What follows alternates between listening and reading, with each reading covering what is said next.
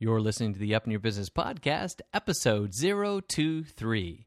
Today's show is a hashtag full Nelson experience as we're joined by my twin brother Marcus, and together we interview Ann Handley about a topic many of us struggle with, but few discuss. We're talking about imposter syndrome.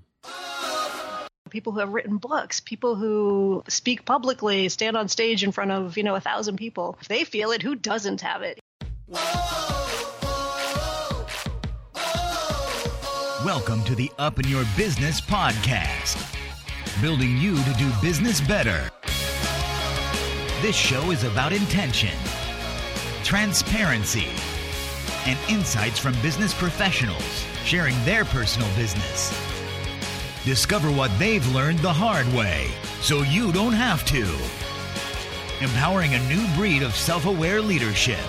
Here's your host, Angus Nelson.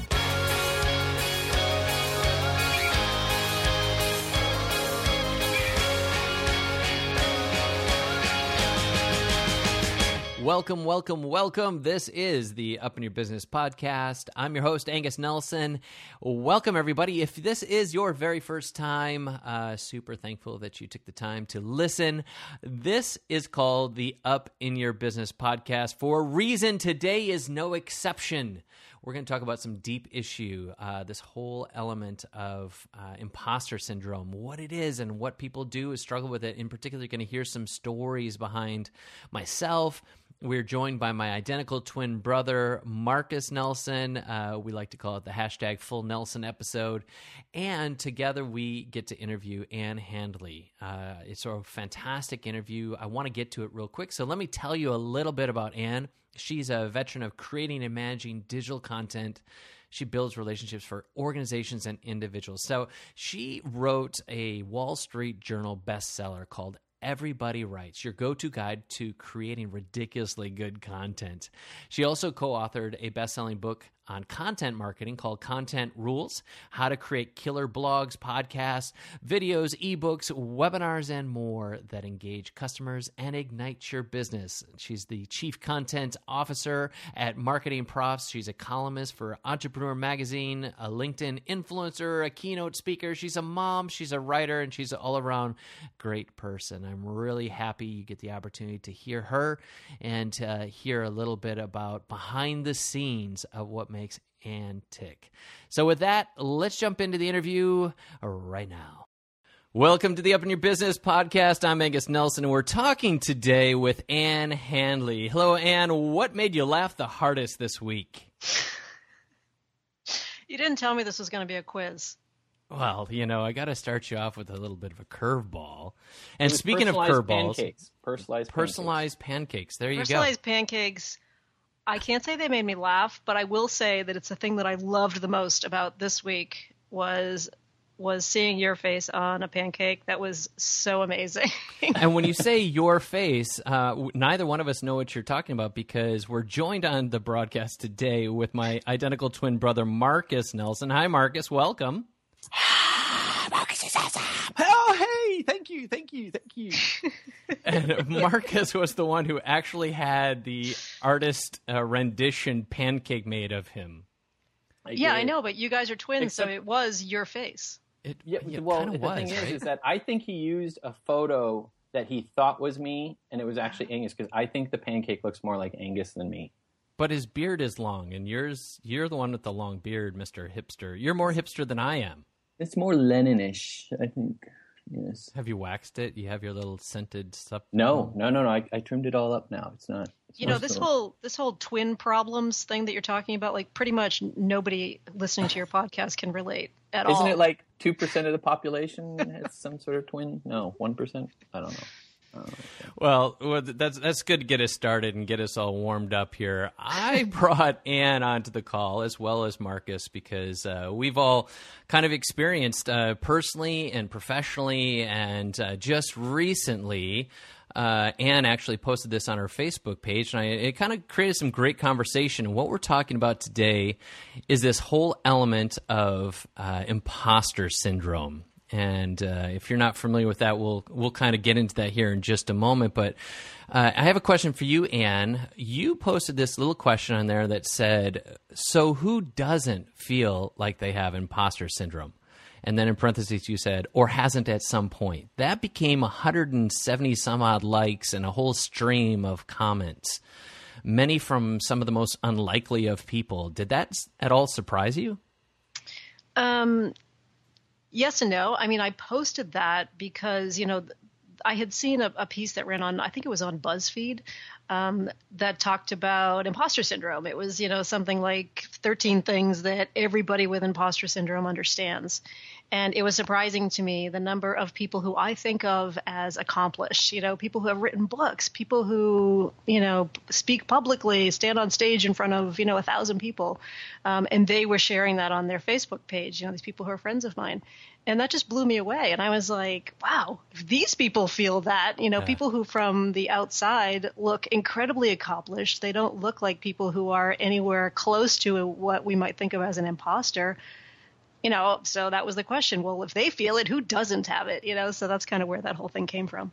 Right. And so I I love that whole topic because I definitely have experienced it. So I was like, awesome. This sounds like a great topic to bring on the show. So obviously I reached out to you and you know whenever, you know, someone talks about the whole element of imposter syndrome or anything like this that's along the lines of deep emotional stuff, it's like, woohoo, fear, shame, anxiety, yay, transparency and vulnerability. Not necessarily the the like life of the party kind of conversation and yet I think we all have some sort of connection with it. Uh, Marcus, y- you and I were just talking before we got on the call. Like, how has this impacted you in your profession or personal life? Uh, you know, it's funny. Um, we were talking about being twins and whatever, and how that's you know not many people can relate. I did Google it, by the way. It says that two percent of moms under twenty four have twins. Twenty percent of moms over forty five have twins. Isn't that weird? Okay. Anyway, little tidbit, useless information. So I think ha- having a twin and growing up uh, in a pretty stable family, and and um, you know, we always you know we went to the same schools all of our lives and never really traveled. Or not traveled, but um, you know, didn't move schools or anything. We grew up with the same set of friends all of our lives and everything. And I think there was a bit of a safety net there that created uh, a security. Mm-hmm. And and because of that, even after Angus and I kind of follow different paths after school, um, I've never really had issues with um, confidence or you know being able to take something on. Even if I didn't think I had the experience, I figured you know I'll read it, I'll teach myself, and and I did. You know, I taught myself HTML in 1996 or whatever, and learned about marketing. I just had this voracious appetite for books, and I never really had an issue until um, I think when it really started was uh, when I had started a company called Addvocate, and the board had made the decision to merge us with another company, and uh, required me to step down in, in, as an exchange for funding, and um, and that you know turned into a big fiasco, and I ended up just leaving, and that's when things I think really kind of started, um, where I kind of felt like well, maybe I'm not as good as I think I was, or I'm not as capable, or I'm not, uh, you know, who other people think I am, that type of thing. Um, and that's been a that's been an interesting struggle, you know, to kind of like reassess and and plus I'm at that weird age where it's like you know middle age crisis, like reinvent and regret and the horror. Um, and now I've got teenagers, so that you know there's that right, stack that right. on top, you know. Um, Dad, you just don't know. And I'm like, I know I don't know. I'm sorry. but I'm trying. Um, yeah. So I, yeah, it's, it's been an interesting roller coaster just the last couple years where I, I actually have to like take a step back and start reassessing like capabilities and, you know, what, you know, I don't, I don't believe my own bullshit anymore type thing, right. you know? Right. And, um, and so what that's required me to do to kind of go back to the beginning and start reading and start like going back to that putting your nose to the grindstone realizing all right no i, I still can do this. I'm just it's going to be work. And um, almost like you have to kind of retrain that brain again. Back yeah, to, yeah, yeah. I got to a point where I think I, I knew a lot and I was very capable and I was recognized for it, and that you know helped your ego quite a bit as far as you know confidence and stature and whatever. Um, Mm-hmm. But that yeah, you take a couple hits and then suddenly you're you know feel a little sorry for yourself and you start licking your wounds and Yeah. you're like nobody loves me. I'm gonna go eat dirt, you know, whatever. And for you, Ann, so you had kind of a different upbringing, contrary to twins growing up and always having, you know, our little gregariousness. You were a little bit more reserved. I remember listening to one of your presentations at Inbound. Can you kind of share a little bit how you kind of entered into all of this, for lack of better terms, obscurity in childhood to now you're being thrusted on big stages and in front of cameras, et cetera?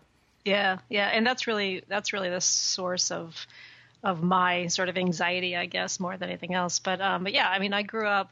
It was a very stable and secure environment, but I was I did not have a twin. I used to pretend that I had a twin, just so you guys know, um, Nice. all the time.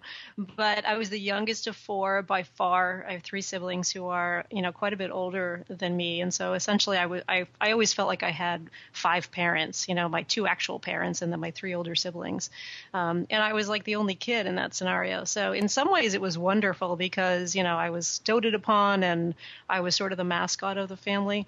But um, but at the same time, it also sort of left me feeling you know capable in a lot of ways, but also sort of shy and and um, and not really you know, not very extroverted at all because I never really had to be. You know, you never really have to ask for anything or fight for anything when when you're the youngest. You know, you sort of just get it. Um, and so so I sort of had a different. Um, I don't know. I just I just grew up differently. I just always I I I sort of you know was was a pretty strong introvert. Um, and still am actually. It's just that I've I'm sort of an extroverted introvert now. I mean, I can play an extrovert really easily until I need to go, you know, lie down on my bed for three days and recover from all my right. all my playing an extrovert. Um, but I definitely need, you know, I need time to sort of regroup just on my own. You know, just just being alone is is actually really um, a great feeling for me. Um, so so really my insecurity as a kid just you know comes out of that sort of just always wanting to be under the radar never really needing to put myself out there. And so it sort of became this almost oh i don't know chronic thing where you know when you don't never have to put yourself out there then you really never do. Um, and so my whole imposter syndrome thing really came much later in life too, where you know I had written a book um, with my good friend C.C. Chapman, Content Rules, and then um, and then five years later came out with Everybody Writes. But it was really for when when I wrote Content Rules and found myself you know having to be out there because you know I couldn't just write a book and and then you know quietly expect it to sell. Of course, you know a big piece of being an author is suddenly you find yourself thrust into sales, and so I really had to be out there. I had to speak. I had to write. I had to sort of put yourself out there or put myself out there, um, which I think is true of any creative person or anybody who has any ideas. You know, putting yourself out there means being vulnerable, which suddenly makes you think, you know, should I be putting myself out there? At least that's what it did for me. Um, and so that's really where it came from for me. You know, who am I to think about? You know, who am I to say that I know how to how to you know use content marketing? Who am I to write a book? You know, who am I to be up on stage and that kind of thing? Because it wasn't a place that I was really comfortable with. Yeah, that's uh, and that's some of the questions right there. When I will share some of those as well. Some of the other questions related to that, but I want to just kind of back up just quick to give some people a little bit more of a, a deeper level of what we're talking about. This whole imposter syndrome. It was a term that was kind of coined in 1978. I did some research on this by uh, some psychologists named Clance and Imes. And they determined or, or defined it as high achieving individuals marked by an inability to internalize their accomplishments and a persistent fear of being exposed as fraud. And so that can look very different for many people. It can feel like anxiety or stress or low self confidence, depression, shame, self doubt, etc. And it goes on to say uh, people who suffer from imposter syndrome tend to reflect and dwell upon extreme failure, mistakes, and negative feedback from others. And when not addressed, imposter syndrome can limit exploration and the courage to delve into new experiences in fear of exposing that failure. And so I love both of your stories and, and mine similar. You know, I, I tried to uh, do something significant in our hometown and without going into all of it, um, you know, I, I went through a divorce and I was in, uh, I was suffering from addiction and I went through all this stuff after what prior seemed like, you know, kind of, you know, high achiever and accomplishing a whole lot in my 20s, only in the 30s to feel like I fell flat on my face. And now where do we go from here? And so on one end, people suffer because of failure, and now that becomes an imposter syndrome. And then others actually fail from the opposite. And similar to what you were saying, Ann, is like the success starts to create some of those things. So especially if you succeed early in life, now you've got to hit that bar that is so high up over and over again. And I think we all share some friends like, and even people that commented on your, your Facebook feed that you're absolutely right. It's hard to imagine those people suffer from that. And yet we all do. So, so here's some of those other questions. Am I good enough? Who gave me permission to do this? Why should anybody listen to me? Or what if they really knew who I was? So I'm going to turn this question to you, Ann, first. If you are dealing with those questions, what are some of the ways that you contend with those voices? Mm. So I think the way that it manifests for me um, really is, you know, do I have the right to talk about this? Like, do am I enough of a expert? You know, or who is who is an expert? If if you know if it's not me, then who is it? Um, and so the way that it manifests for me is that um, I'm almost, I become almost obsessed with finding out everything I can about something because I feel like if, you know, like for example, um, just to just to talk about this in real terms. So like when I wrote Everybody Writes, right? I mean, I look, I read almost every single book out there about writing, you know, advice about writing, um, some of them written by really famous people like Stephen King. Mm-hmm. And so you can sort of see in that scenario, like, who am I to write about writing? Right. So what I did first is I went through and I read everything that had been written um, about writing. And then I figure out, okay, so given that, like just let's just assume though that I have zero platform. You know, I have there's no reason why I should be able to stick a stake in the ground and say that you know I'm going to write a book about writing, mm-hmm. um, and then I try to spin it in well, what is my actual take on it? So I guess in some ways, like I think about the notion of imposter syndrome as actually more of a motivator than anything else because I ask those hard questions before anybody in my audience so to you know my broadly my audience ever does. Mm-hmm. Um, so I don't necessarily see it as a negative in terms of the way that it's manifesting for me. Do you know what mm-hmm. I'm saying? Yeah, oh, for sure. What about you, Marcus? Wow. How have you how have you contended? Like you said, you've di- you, have been diving back into you know learning. Yeah. Um, so let's say those voices pop up again where do you go to feel safe again? Where do you go to to get back on top of that? Balvenie Scotch. Just kidding. Actually, I, have been drinking quite little. Uh, quite. You're, you're, all on the, the health I kick. have not been drinking. That's what I was trying to say. uh, with my health kick, you know, I'm, yeah. I'm part of me dealing and coping with uh, that has been going to the gym. When I moved down, we sold our house up in Silicon Valley and moved down here almost two years ago. I guess in July it'll be two years. Moved to Orange County to be closer to family and to kind of reassess life. And uh, started going to the gym. I seen a Facebook post by a friend Tyler Crowley and asked him what he was doing, and he kind of gave me a little blueprint to get started. And then my wife happened upon a gym, and you know started going to the gym and I've lost probably 35 pounds. I went from 41% body fat. And right now I'm about 24% body fat. You know, just basically using that as a method of taking control. Mm. Um, you know, my health had suffered quite a bit doing startups and not taking care of myself and going to cocktail parties all the time and eating lots of rich food. And San Francisco is really easy to do. There's so much good food there. And then, you know, from reading, I've been reading uh, like Amy Cuddy, the book Presence. Mm-hmm. Um, mm-hmm. I think you know, Amy, Amy, takes it from the perspective of your, your posture, right? You, you, think about what you deserve and, and how you got somewhere. And in her own testimony, she says that when she was in college, after what first or second year, she went to one of her professors and said, "I don't belong here."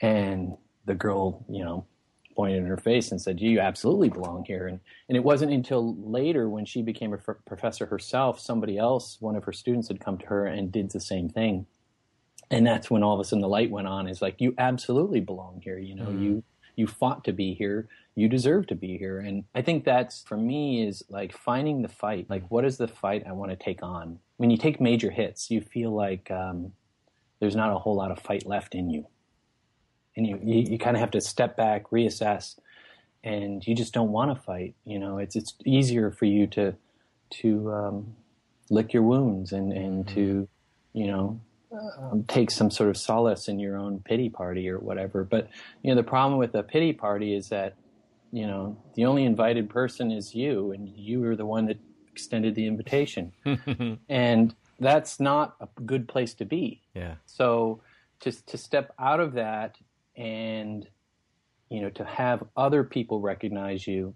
You know, I started writing again. I did a couple blog posts, and I, I, I love writing, but I, it's I'm still having some coping issues, I guess, and feeling, you know, I'm going to say something stupid and somebody's going to judge me and think I'm wrong and your, your opinion's not correct. You're not informed or whatever. You're not in the valley anymore. What do you know? And so there's that still those little demons that kind of and you just kind of have to figure out a way around them.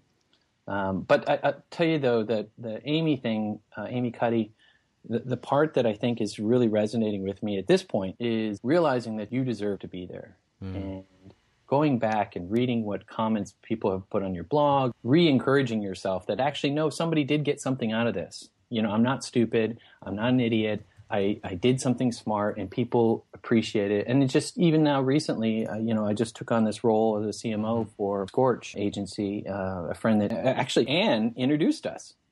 Remember that at marketing? Mm-hmm. Yeah and he has hounded me ever since then. Like Marcus, you should we should do something together. We should do. And I'm like, ah, you know, yeah, I don't want to work agency. I've never done agency before, and and I'll, I'll be honest, Chris really did a lot to help me, um, just encourage me and mm-hmm. put me in a right state of mind. That somebody you need somebody sometimes to believe in you. Oh God, here comes. ah, um, sometimes you need somebody to believe in you more than you do. Mm-hmm. Mm. Yeah. In fact, I think that's one of the most powerful things that we can recognize is that it's not in who we believe in that really transforms us, but rather those that believe in us. Yeah. Thanks for sharing that, Marcus. There, there's other elements too that, with people that we were saying before that you don't expect. You know, it was Seth Godin who, in the Icarus Deception, he said that he still feels like a fraud. And there's been stories of people who have won the presidency and have entered into the Oval Office, sat down at the seat, and said, I hope nobody finds out I'm in here. You know, it was Maya Angelou uh, that wrote, I've written 11 books, but each time I think, uh oh, they're going to find out now. I've run a game on everybody, and they're going to find me out. And there's an author, an English author named Neil Gaiman. He said the first problem of any kind of even limited success is the unshakable conviction that you are getting away with something, and that at any moment now someone will discover you. and here's the irony or the paradox in all of this is all of us really strive to be known. That's really we want to be understood.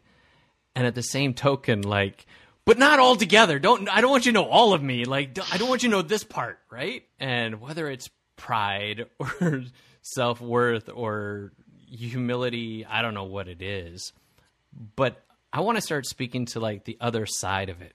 So the opposite of the imposter syndrome. In Everybody Writes, um, by the way, this is a little side note for you, Ann. I I don't think I'm very funny when I write.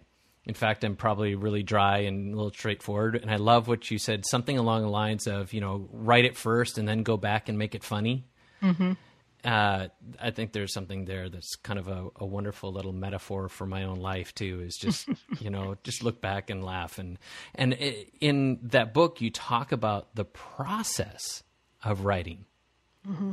Do you think maybe there's a process in contending with imposter syndrome, like in how to establish the appropriate self awareness? Hmm. That's a really deep question. I don't know. Yeah, I, I just kind of came up with that. That's interesting. Hmm. Um, you know, probably. I mean, I, I guess, I guess in a sense, you know, it's it's like as I was saying before, you know, really figuring out a place to put it so that it doesn't completely unhinge you, you know, mm. um, or undermine you. But I think instead, sort of using it to fuel momentum in, in some way. I mean, I, I think I should just say, you know, I really do think that having some measure of imposter syndrome is actually a positive thing. Yeah. Um, I feel like anybody who doesn't have it is, you know, either just kind of a total jerk and thinks of themselves a little bit too highly, right? Um, or they just don't grow. Because I think if you are always wading into new waters, you know, just like Marcus, just like you do. It's like, of course, you're going to have imposter syndrome because you're putting yourself out there in uncomfortable situations. Yeah. And so I don't know how in that situation you don't. Like if you're completely cocksure, then you're probably kind of a dick, right? Right. right. I mean, I'm just saying. So I don't know. Like I think you know, but but the key, of course, is to have a just sort of some measure of of um, of imposter syndrome, so that it looks more like humility, and so that it doesn't completely swamp you, right? It doesn't completely overwhelm you. Um, and so I think to me that I don't know what the the actual metric or or measure is or or perspective is, but I think there's something in there is sort of the formula that works for me. Um, and so you know i mean i think without as i said i mean i think without some measure of it um, mm-hmm. actually i think on my facebook post one of my friends commented on there um, i have to try to remember what it was it was a quote by i think it was was it bertrand russell i think she said um, that the trouble with the world is that there are that the stupid are sure and the and the and the smart are full of doubt or something like that. I probably got it a little bit wrong, mm-hmm. um, but I think that's absolutely true. I think that you know the it, very often, you know, if you if again if you don't have some some spot of it, you know, then you yeah. probably I, I, think I think as a professional, as a as a human, as a as an empathetic person, you really I, I just feel like you most of us do. And you know, I I think there's a tendency even getting up in front of people to speak. I have two things that go through my brain every time, and it doesn't matter how comfortable I am with the crowd. One, I have to pee, and I do too. And two, am I, I? The question says, you know, is this the time I stick my foot in my mouth? Is is this the day? You know, mm. like those are those things that um, daring greatly. Um, Brene Brown. Brene yeah. Brown. She says, uh, foreboding joy. Mm-hmm. Like we we struggle to be present in the moment and just be happy, content, and know that this is the place we're to be. And I think part of, if there is a process, I mean, we just threw that out there. Um, I think having the right audience around you, the right, and I don't mean audience like crowd, I mean like your your peers. Mm-hmm. You know, people that make you feel safe or have permission to be transparent, or in that moment you can call them and say, you know, right now I am not feeling really comfortable or confident. I think that's critical is having a safe place. And maybe that's that's why your post had the traction. People feel that you're a safe person, Ann. Well, it's funny that you say that though, because I think it's important to find your squad, so to speak. You know, mm. the the tribe that you want that you, that you do feel safe with, and that you can invest in those friendships. Mm-hmm. Um, so I got off. I'll just tell you a, a, a, story about that and choosing those people well. So I got off stage. I was at a big event. I thought I had done a really great job. You know, I sort of felt like you know, like like when you're speaking and you guys maybe can recognize this feeling. But you know, you're on stage, you're doing your thing, you get off, and it's like, yes, I totally nailed that, yeah. right? And so I had been speaking to a big room. There was maybe I don't know a thousand people in there or something. Um, and I got off stage and I ran into the event organizer and she said, you know, how did it go? How did it go? And I was just like, well, you know, I think it went really well. Now, again, I felt like I did really well. I knew yeah. that I killed it in my heart. And, but what I said to her was, um, you know, I mean, I think I did pretty well. I was so surprised at the size of the room, and I, I was a little nervous about it when I saw it. But then, and she sort of stopped me and she said, "Ann, you know what? That's getting really old." Mm. and, and it was sort of a wake up call for me. Like I was just saying, I was giving a little bit of the internal process. I was sort of throwing back the covers a little bit and Yeah. saying, I'm not totally sure every time I go out there, you know, but in a sense, that is what drives me to, to do my best. If I didn't feel that way, that would probably mean that I didn't care and I probably wouldn't be effective at all. But in the, t- in terms of what I was sharing, I realized, okay, you know mm. what? This is not the place to share it. And so I think you do have to be careful with who you're going to show. Um, So I don't know. Maybe people did feel that way on my Facebook post, but I was su- actually surprised at the number of people who didn't show just me. But Facebook is a public platform, right? Yeah. They were showing, you know, far many more people than just me. So, um, so I was gratified by that, but I was also really surprised. Like, wow, this is this is great, actually, but surprising. Yeah, and and maybe that's an element is if we identify with something that deep, we want to just say me too. Yeah. Marcus, do you have something you want to share over there? You look like you're intensely looking at something. I, I am. I was just. Uh, I wrote a post. I was just looking at the date to figure out when I was in that state of mind. Um, it was May eighth, uh, 2014, and I wrote a post on LinkedIn, and I said um the four most important words, and it was just a reminder of. Um, I think it just because that was a timing where things were happening with my old company, and things were not cool and copacetic at home with kids, and just me you know, in my own pity party and yada, yada, yada. Um, and uh, those four important words I wrote was "I believe in you," and I really needed somebody to say that to me, um, so I wrote it to myself. And um, oh gee, and then, and then I shared it with the world, and I shared it with the world, and um, I had one person comment on it, Right. and like four likes or something, and it just was like, okay, it just was for me. right. Don't give a crap. Uh, but and again, you know, that goes back to that same thing. It's like sometimes you put your heart into something and your um, you know blood and sweat into something, and then it just doesn't resonate. And then you do something else, and it's just totally slipshot. You don't give a rat's. You just throw it out there, and it takes off like wildfire. And you're like, what the? Come on. So uh, yeah, I think sometimes we we put so much pressure on ourselves to perform that oftentimes when we just step back and just let something happen, um, it's amazing what the universe just kind of presents um, Yeah. when you just let go.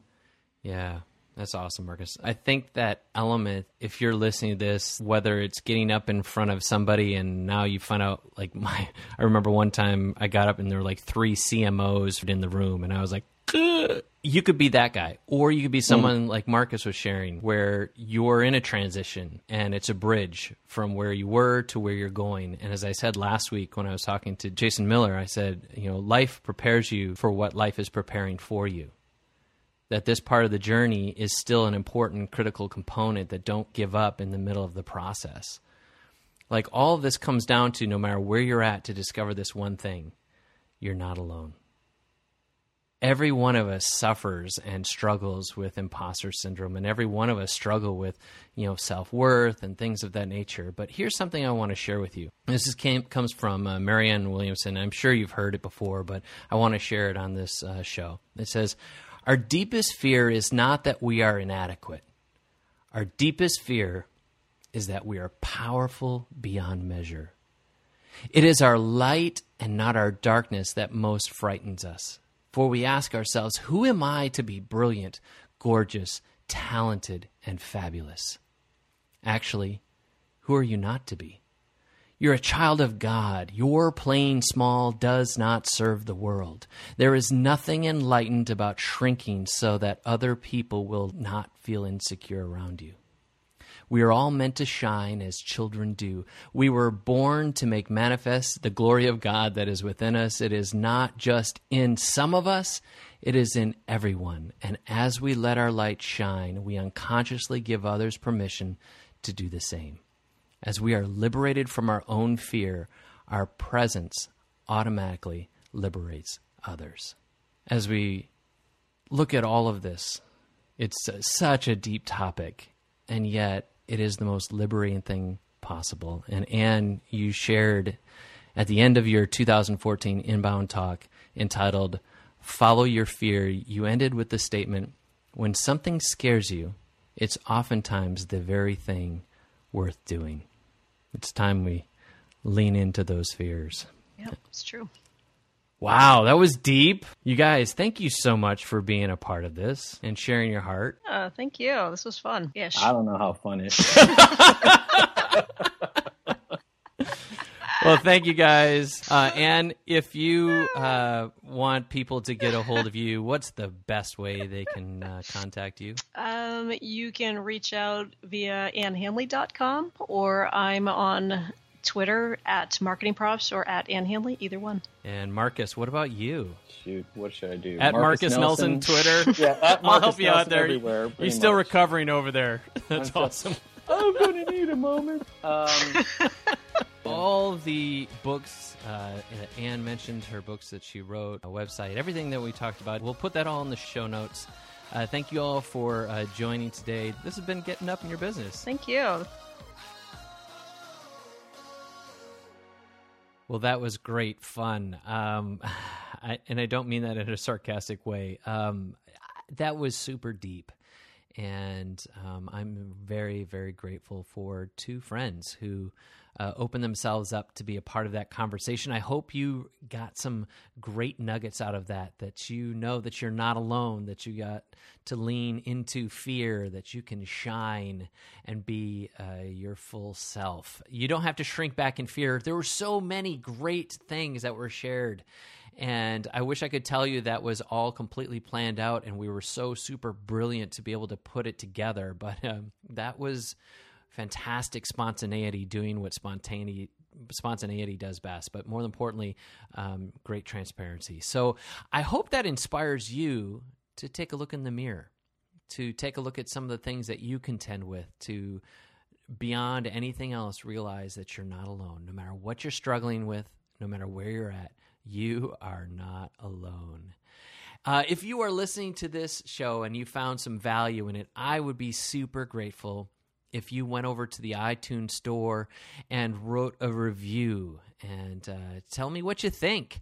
Um, if this particular interview and and show impacted you in any way that you'd like someone to talk to or you're contending with something I want you to know I'm a listening ear and I would love to connect with you. You can simply send me an email at hello at angusnelson.com. I want to make myself available to you. You can come and find me on Twitter at Angus Nelson. Um, I'm here for you. And uh, this is a heck of a ride. We're 23 shows into this, and it gets better and better. I'm getting more comfortable and confident in how we do things around here. And um, I'm hoping that you are getting the opportunity to listen to more and more of these shows. Um, hopefully, you're listening to some of the latter ones as they get better and better. But I have interviewed some great guests, everything from Chris Brogan to Peter Shankman, Joel Comm, Bryan Kramer, uh, Katarina Walter, uh, John Michael Morgan, uh, Aaron Walker. Uh, the list goes on. Um, there's some great people I've had the honor and privilege to be a part of uh, in this show. But more importantly than any of that is you. I am so grateful for you taking the time to listen. It's always a pleasure to have you take time to invest in yourself. And that's why I do what I do. That you would spend your precious time with this great community, that makes me so grateful. I wish you the best. Live intentionally, love extravagantly, and lead with self awareness. This has been Angus Nelson, setting you free to be your most effective self. Be amazing, everybody.